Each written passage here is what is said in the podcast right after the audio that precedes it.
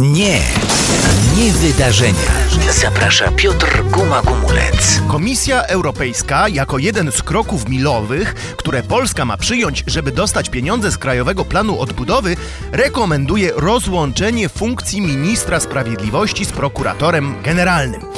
No, ja nie wiem, czy to się uda. Zbigniew Ziobro się przecież nie rozerwie. Swoją drogą, unijni politycy to są słabi z matematyki. No przecież to już dzieci w podstawówce wiedzą, że Ziobro podzielony na dwa, no wciąż równa się zero. Trwa festiwal zaprzeczania rzeczywistości przez rządzących. Jak mogą, próbują nam wmówić, że inflacja i drożyzna to nie ich wina, tylko Putina, COVID-u, no i oczywiście Z inflacją jest trochę tak jak z Tuskiem. Przybyła do nas z zagranicy i przeszkadza tak jak tylko potrafi. Za to z Morawieckim jest jak z 95-letnim dziadkiem, po którym dziedziczysz mieszkanie. Nie masz pojęcia o czym ględzi, tylko czekasz, aż odejdzie.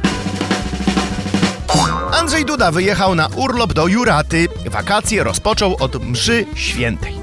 Dobrze, czyli jak każdy Polak jadący nad Bałtyk, prezydent też modli się o pogodę.